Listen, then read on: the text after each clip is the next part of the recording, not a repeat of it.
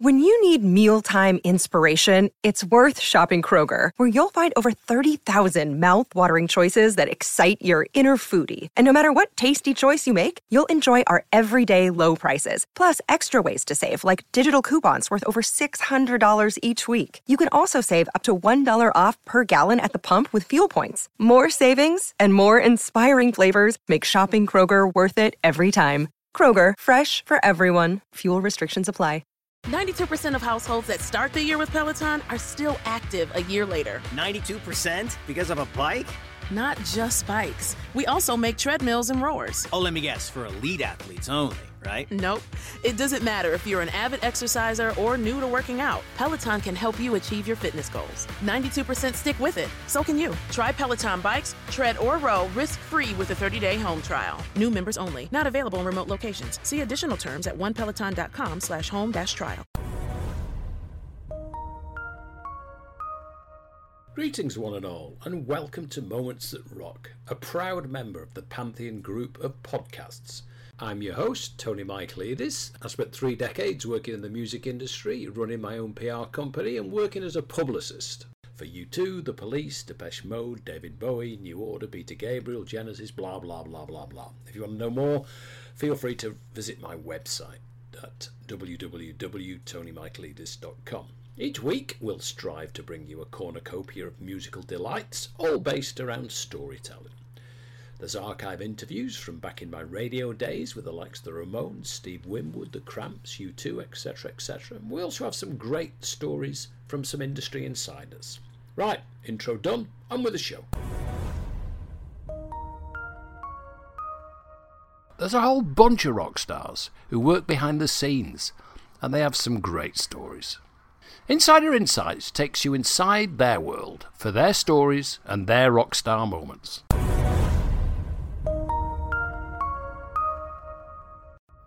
When the decision was made to produce this podcast, I thought, along with the archive interviews, wouldn't it be great to have some industry veterans telling their stories and share some of their experiences through a long time in a great period in the music industry? Personally, I found that these stories would be both entertaining, educational, and inspirational, and appeal to musicians and fans alike. Today's guest is Paul Conroy, a gent I've known since 1978 when I worked with him at Stiff Records. He'll tell you chronologically his guide through his career. Paul ran Virgin Records through the 90s, making them the most successful record label around. So, without further ado, we'll hand it over to Paul Conroy to tell you his story and his stories on the way back then. Well, my name is Paul Conroy, um, and yes, I started in showbiz way back in about 1970. Um, it all started for me when I went to Ewell Tech in Surrey to do my A levels, and I was virtually thrown out of my school because I didn't get into the sixth form, so they didn't really want me back for the to, to do them in, in those days. And when I went to Ewell Tech, I got involved as the social secretary, which was then the guy who used to put on the dances at the college. And when I first got there, it was like people like Alan Elsdon's jazz band. Um, but I was lucky. I became the social sec. I don't think anybody else wanted the job from the students' union. And um, my first act that I, that I brought to the college was The Nice with Elmer Gantry's Velvet Opera. Uh, the second gig was this band called, well, we went for the New Yardbirds. And um, uh, the day before they would arrive, the Friday before I was rung and said they'd changed their name to Led Zeppelin. So I, I, had Led Zeppelin for 175 pounds at Ewell. Nick Page came down because actually he'd gone to school in Ewell. His mother was a dental technician in um, a dental receptionist in Ewell.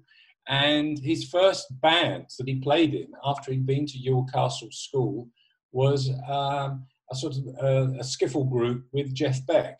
Um, so I can remember him sitting in the dressing room reading his Asimov novel. Anyway, enough of that. Anyway, to cut a long story short, I got um, asked to become an agent with a, a, company called Terry King Associates. And I started with them after a brief stint of Teachers Training College in 1970. And that was my first intro into, into the music business. So I was lucky because I had, I, over my years, I've been an agent, a manager, and a record company executive. So I've seen all sides of uh, working with musicians and artists, I suppose. I started as an agent and I got to the gig on the first day. Uh, the grand sum, I was getting £17 a week in those days. And I was booking out the fortunes, the foundations. And the band that really brought me into the music business was uh, Caravan, who I loved and I became very friendly with. And I wanted to make them make them stars. Um, and um, I worked with with them, and also there was this band called Genesis, who I was the agent for, Van Graaff Generator, and Lindisfarne. So I went from Terry King Associates, where I worked for a couple of years, to work with Charisma and Charisma Records. Tony Stratton Smith asked me to set up um, an agency um, which we call Charisma Artists, and we took all the the acts from uh, Terry King and um, myself and a young man called Nigel Kerr, um, we we ran Charisma Artists, and it was there. Um, and, and around that time, where I got very friendly with Genesis as well, I used to tour Europe with them with Van der Graaf Generator, and um, I built Lindisfarne from fifteen pounds a night, and supporting at the marquee to them.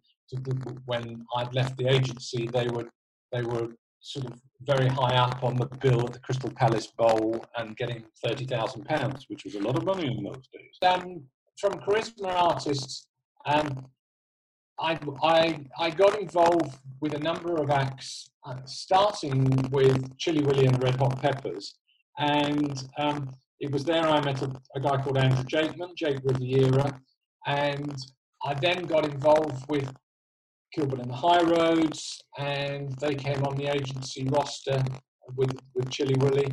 And I suppose I got involved with most of the what in those days were called pub rock acts, and I um, uh, worked with them. And then I uh, one day I was invited to go down to the Kensington pub in, in Kensington uh, to see this band called the Kursaal Flyers. I then went on to manage them um, we had a number of reasonable size hits. We toured Europe with the Flying Burrito Brothers, and we did a two-hour documentary on BBC Two, which was a lot of fun.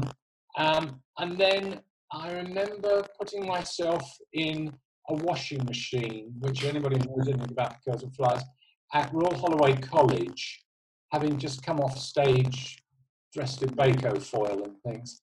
And that was my last night with the Kursaals. I just thought I can't do any more.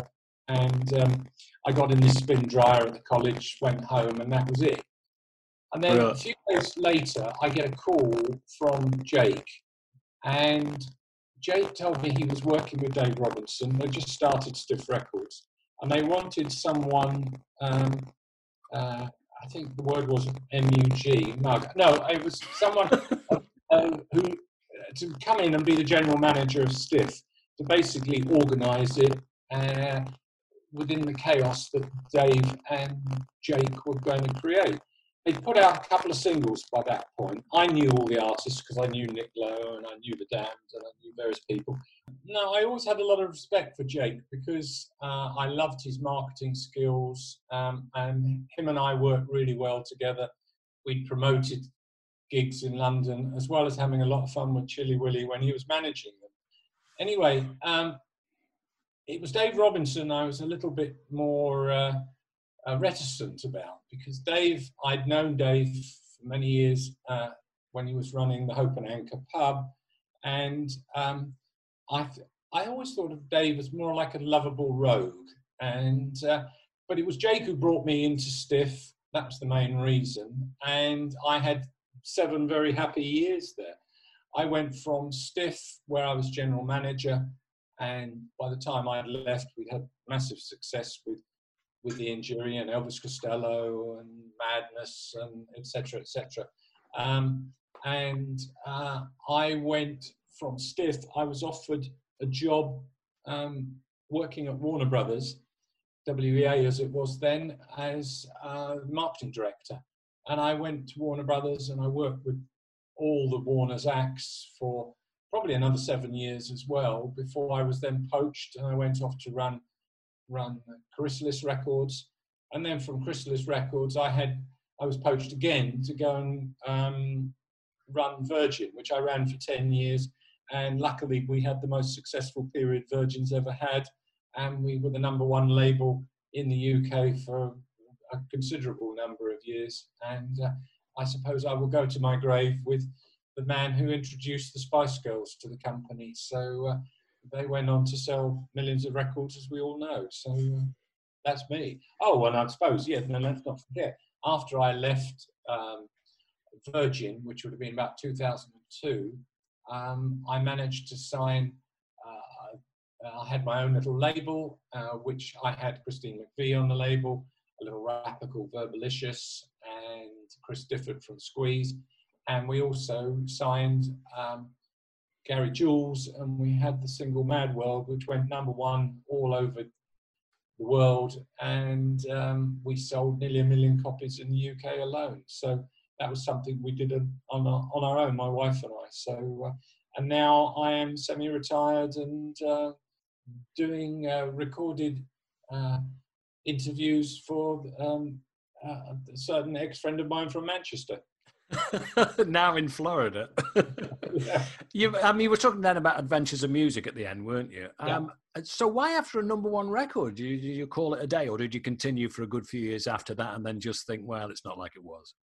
No, well, the problem with Adventure was uh, I, I, it took me a long time to come up with the name that I wanted, and I really liked Adventure, and which is now, funnily enough, been used all over the place and things. And uh, um, but uh, I was, I suppose, in my late fifties by then, and people were not so willing to back people with record companies. If you if you music publisher or something like that, they thought they had something tangible they could hang on to.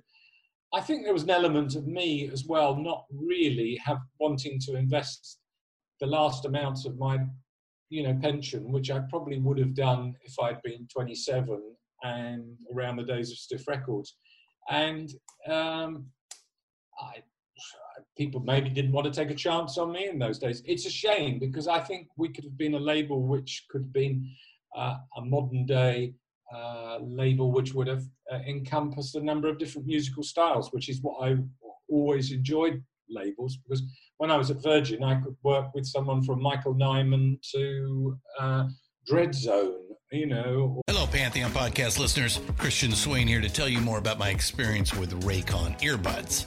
Our family now has three pairs of Raycon earbuds around the house, and my wife just grabbed a pair of the Headphone Pros to replace some headphones from a company that was double the price. And yes, she loves them. Now, if you haven't pulled the trigger on a pair of Raycons, or even if you have, but you're in the market for another pair because they're just that good, well, now is the time to check them out because they just launched their upgraded model of the best selling everyday earbuds. With Raycon's upgraded everyday earbuds, now you also get active noise cancellation, ergonomic design, and multi point connectivity that lets you pair with two devices at once. New quick charge function, three customizable sound styles, plus awareness mode. Available in a variety of vibrant new colors to complement any and all skin tones. I even have a pair of earbuds in a cool green color. I have tried just about every earbud known to humankind, and these Raycons are fantastic. Seriously, if you've been wanting to check out Raycons, there truly is no better time. You're going to ask yourself why you didn't check them out sooner, and Raycon offers a 30 day happiness guarantee. So, what are you waiting for? Go to buyraycon.com slash Pantheon today to get 20% off your Raycon order, plus free shipping. That's right, you'll get 20% off and free shipping at buyraycon.com slash Pantheon. Buyraycon.com slash Pantheon. Hey folks, Steffan Chirazi and Renee Richardson here from the Metallica Report. And we are proud members of the Pantheon podcast family, where the best of music and podcasts unite. We've got something pretty cool for you. we're giving away an exclusive Metallica merch package worth over $250. That's a whole lot of scary guys, skulls, M72, and other sought after Metallica swag. And we've made it easy for you to win. Follow and share the Metallica report, and you're in the game. Go to pantheonpodcast.com slash Metallica, enter your email, and hit that button to be entered to win. And just like that, you're eligible for our monthly exclusive Metallica merch package. And guess what, rockers? You can enter every month. So just do it. And while we love our global brothers and sisters, the lawyers won't let us ship outside the U.S. Or massive attack to Meatloaf. You, I, I had, I had. It was a very wide roster with, um, and that's what I've always liked. I mean, that's why I like going back in time. Worked at Charisma as well, where I've, I've been, I, you know, I'm one of the greatest lunches I ever had was going out with Tony Stratton Smith and Sir John Betjeman to try and get Sir John Betjeman to go out on the road with the Barrow Poets. I mean, it never happened, but uh, to go out with someone like that just for a lunch was for a young agent as I was in those days was remarkable. You've been listening to Paul Conroy and hearing about his fabulous exploits over a considerable time in the music industry. And part two of that will be in the coming weeks. Way Back Then is part of Moments That Rock, where we dig deep into the archives, dust them down, and deliver them.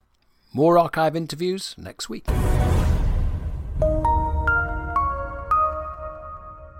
Welcome to the bit where we plunder the archives and dig deep and find interviews from way back then. Today's Way Back Then, a part of Moments That Rock podcast, is the second part of Steve Winwood, an interview that I did with Steve Winwood back in mid 80s around the release of his first album for Virgin Records, which was Roll With It. So without further ado, let us roll with it. Steve Winwood.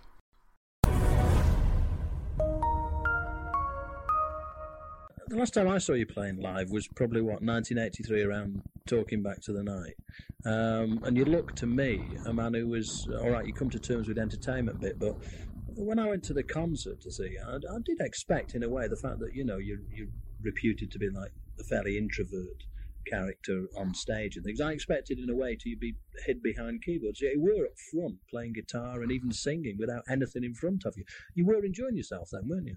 Yeah, um, yeah. In fact, and I did that on on the last tour as well.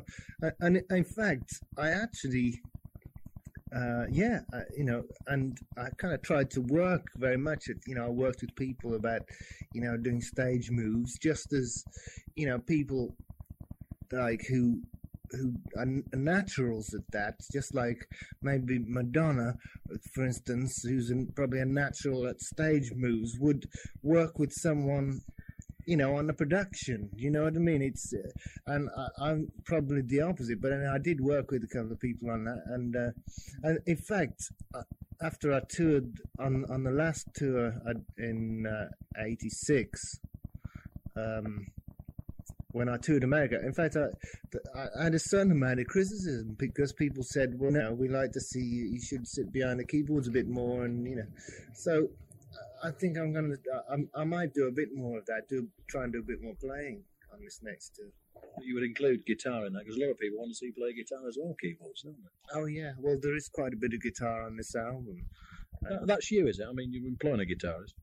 Yeah, um, the only guitarist we used was Paul Pesco, and, and he, he was in, in, in my band before, and uh, he just played on one song, uh, which is Hearts on Fire. Um, the other guitar was uh, I, I, played uh, on all on all the rest of the album. I played the guitar. It's been a famous quote of yours over the years that you would much rather be known as a as a great musician. The fact is, you've you've been in the forefront for, for some twenty five years now. It's like we talked about last time. I mean, in a way, what is there left to do when you've had a number one record at the age of fifteen? Um, yeah, well, there's quite a bit, I think, or else it's all downhill, you know. Uh, uh, no, but uh, I mean, um, you know, um, I think you know the important thing is, you know, I, am still ex- get excited by you know by the good music, and I still you know enjoy it. It's I still get the same feeling. I think you know from from a great song or a great piece of music as I did, you know, when I was 15. So, I mean, I probably, I'm probably not, uh, uh, I'm a bit more miserable now than I was then, I think. No, but I, I'd hate to have met you then. Thanks. Uh, no, but uh, you know, I'm, uh, but it, it is, um, it's quite. Things have changed a lot uh, throughout the music business and the music scene. But I mean, um, I think you know, I've accepted more the idea of, um, you know, of doing of performing and and and, and being being a performer. I mean, uh, I think I should probably, you know, at some point in the future, the, you know, I've got two more albums for Virgin. And after that, I should probably concentrate a lot more on production, and I want to do a lot more production work with younger bands. You've been listening to the Way Back Then podcast with me, Tony Michaelides. Each week, we delve into interviews from back in the day with rock stars or music industry icons from, again, way back then, who'll share some great stories from their career. You've been listening to Steve Winwood today on the Way Back Then podcast, and now we'll join him again talking about his time from the 70s into the 80s. You, uh, but survive is not the right word of the seventies. I mean, obviously you, would had an enormous amount of success with, uh, you know, your solo projects at the latter end, straight into the eighties. But I mean, in a way, the eighties could be more exciting for Steve Winwood than the seventies. I mean, you are made for the area of, of CD now, aren't you? Yeah, I think so. I mean, the seventies for me was wasn't a good time. It was a hard time. Um, you know, uh, well, that's the kind of latter part of the seventies, and uh, you backed off in, in the three years of, of the punk explosion and things, didn't you? Yeah, I did, but which you know is probably a sensible move in retrospect. Uh, although you said backed up, I actually released an album in the thick of the punk explosion, which you know passed unnoticed, really. Um, but uh, and but also that was the first solo album I did as well, and that was in 1977. Uh, I had a hard time then, and also, um, you know, I did I did a few projects. I was doing working on other people's projects, a few odd things. I I uh, played with an African band, and then I did um, uh, I played with a Latin band, and then I I uh, played with a Japanese percussionist, and I did all kinds of uh, odd stuff, but nothing of which was really lucrative and and um, it was all around a hard time for me. And and and then I I made the album in in 1977 which really I only made it because you know the record company wanted product. And I, I, don't think I was really that keen about making that album. You know, um, they wanted something from me, and so I did it. And I, I don't think I was. Uh, I think I was probably more unhappy with that album than I had been for for a while. But you know, I did it, and I think people can tell that. You know, you can hear it, and but uh, although there were probably a couple of nice moments on it, but um, but then after that, I thought, well, I'm gonna have to, you know, pull all the stops out and do something now.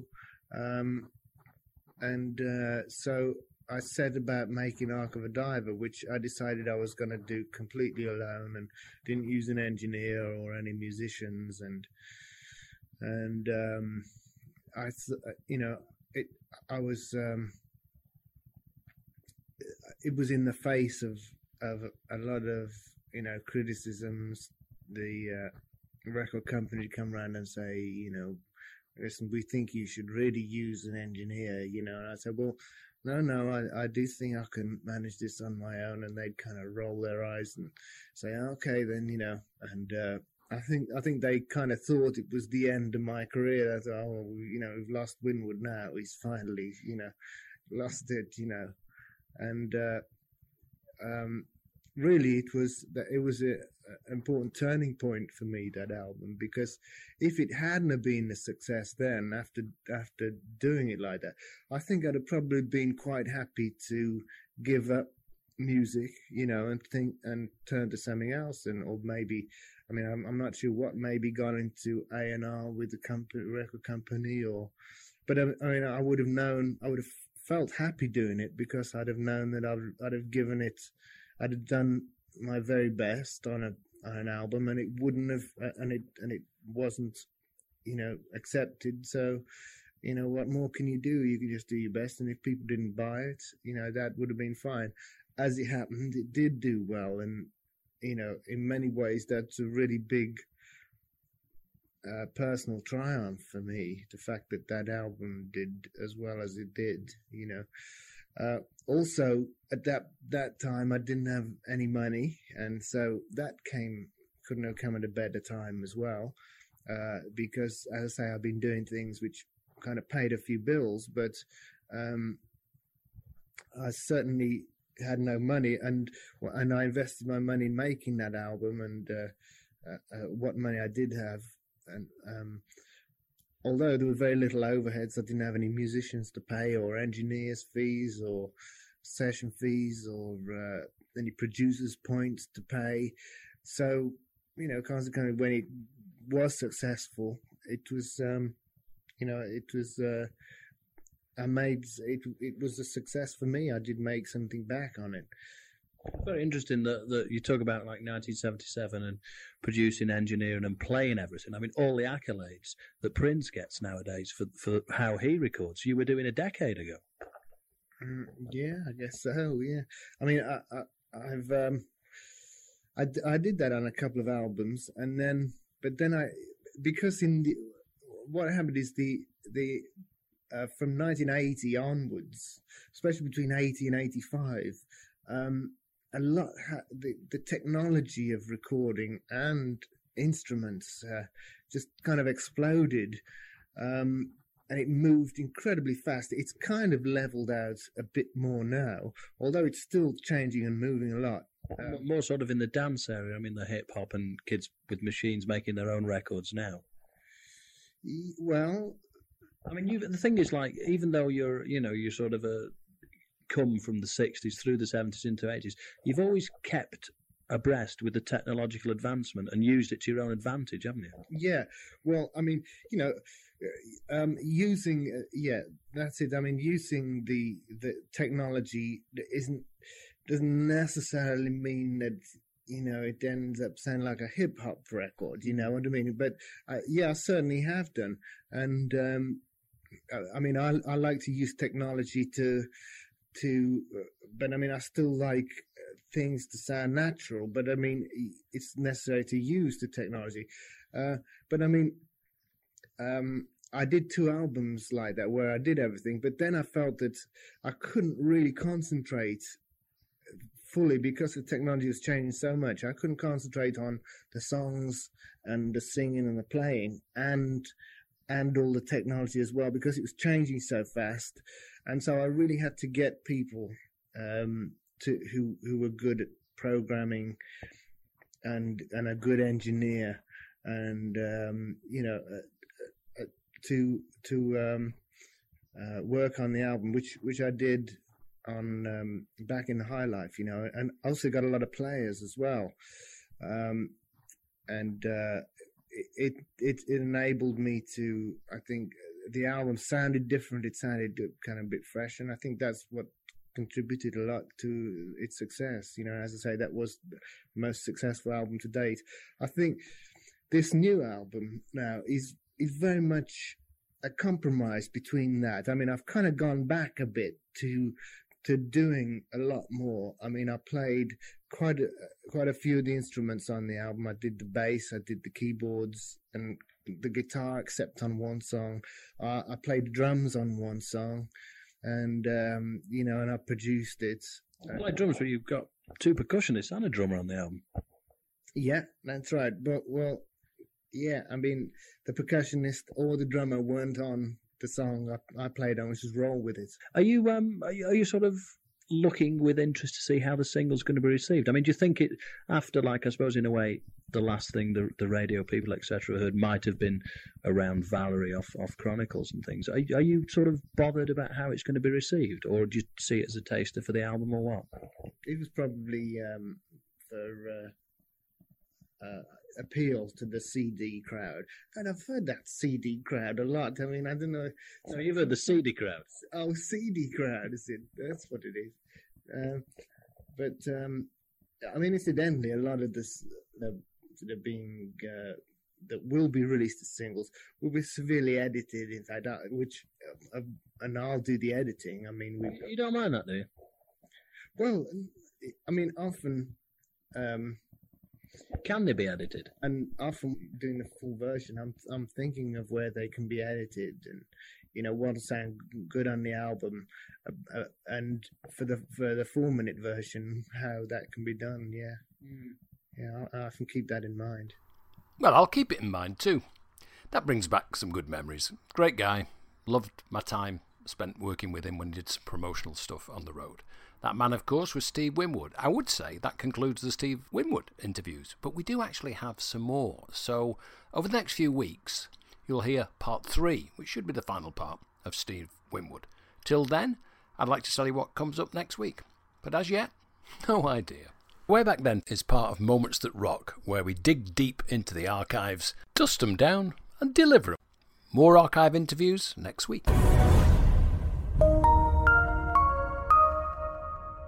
92% of households that start the year with Peloton are still active a year later. 92% because of a bike? Not just bikes. We also make treadmills and rowers. Oh, let me guess, for elite athletes only, right? Nope. It doesn't matter if you're an avid exerciser or new to working out. Peloton can help you achieve your fitness goals. 92% stick with it. So can you. Try Peloton bikes, tread or row risk-free with a 30-day home trial. New members only. Not available in remote locations. See additional terms at onepeloton.com slash home dash trial. At the Home Depot, we're dedicated to helping you build the skills that get your home projects done right. That's why we offer free and interactive online DIY workshops. During the live streams, our knowledgeable associates help you tackle your DIY projects no matter your age or skill level. You can learn how to install new single pole switches, as well as standard duplex and GFCI outlets. Register for free at homedepot.com slash workshops. The Home Depot, how doers get more done. It's NFL draft season, and that means it's time to start thinking about fantasy football. FantasyPoints.com features industry leading experts and prognosticators using proprietary hand charted data to help you score more fantasy points. FantasyPoints.com is the place to go for whatever kind of fantasy football you play. Whether you play fantasy football, daily fantasy sports, or do a little bit of everything, Fantasy Points has the meticulously researched content to guide you to victory. And why wait for the fall? Fantasy Points also covers the new spring football league, the UFL. Join the guru, John Hansen, Scott Barrett, Joe Dolan, and other massive names in the fantasy football universe with an exclusive offer. Use code Pantheon for 15% off any fantasy points package, including the all in package, with access to every article, tool, and data nugget that Fantasy Points has to offer. That's fantasypoints.com and code Pantheon for 15% off at Fantasy Points. Fantasypoints.com, code Pantheon. Score more fantasy points.